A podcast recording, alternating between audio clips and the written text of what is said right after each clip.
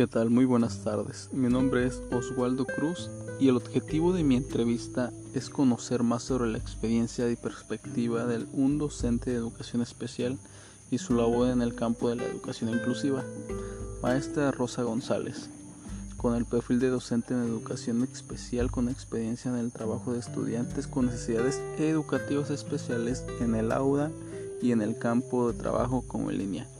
Usted nos menciona que empezó a enfocarse en la educación especial porque sentía que al igual que los demás, estos estudiantes deberían tener un seguimiento continuo, pues que esta forma ayudara a formar a alguien según sus necesidades y todo aquel desempeño que él ocupe.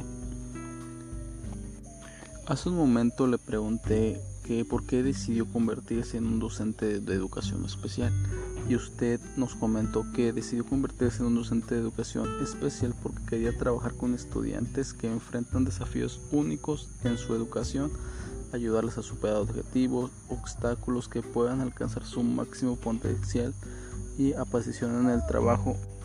Al igual, usted nos menciona que el trabajo le apasiona y me siento muy agradecido en que usted se acerque a nosotros y nos brinde la experiencia que usted nos menciona. ¿Y cuáles son sus objetivos al ser un docente de educación especial en la actualidad? Usted hace mención que un docente en esta capacidad, el mayor desafío que enfrentan es la inclusión del estudiante con necesidades educativas especiales en el aula regular. Además, con la pandemia que, que, venimos saliendo, la educación a distancia ha presentado nuevos desafíos para los estudiantes con necesidades especiales y sus maestros, como la dificultad para mantener la atención y enfocarse durante las clases virtuales, tanto como presenciales. Usted como docente cómo puede ayudar a asegurar que estos estudiantes con sus necesidades educativas especiales reciban una educación inclusiva de calidad.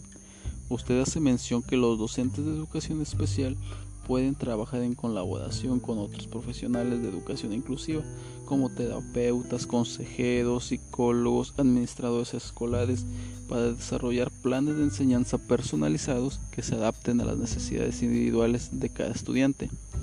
También hace mención que pueden proporcionar recursos y apoyos de los padres y tutores y de los demás estudiantes para continuar con la inclusión de todos los estudiantes.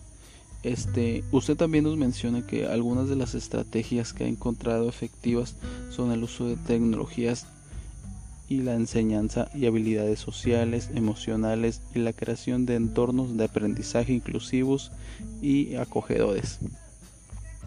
Usted nos menciona que el trabajo en colaboración con otros profesionales de la educación inclusiva es reunir regularmente con ellos para discutir las necesidades de los estudiantes y desarrollar planes de enseñanza personalizados que se adapten a las necesidades de cada estudiante. Además mantiene una comunicación abierta con los padres, tutores, para asegurar el objetivo del proceso educativo.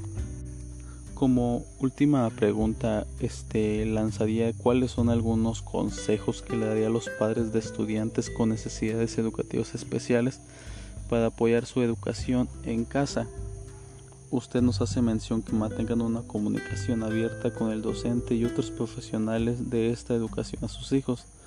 Traten de establecer una rutina diaria para sus hijos y que incluyan tiempo para el aprendizaje, la actividad física y el descanso. También hace mención que asegurarse de su que el hijo tenga un espacio tranquilo, libre para distraerse, para trabajar, utilizar recursos tecnológicos si es necesario.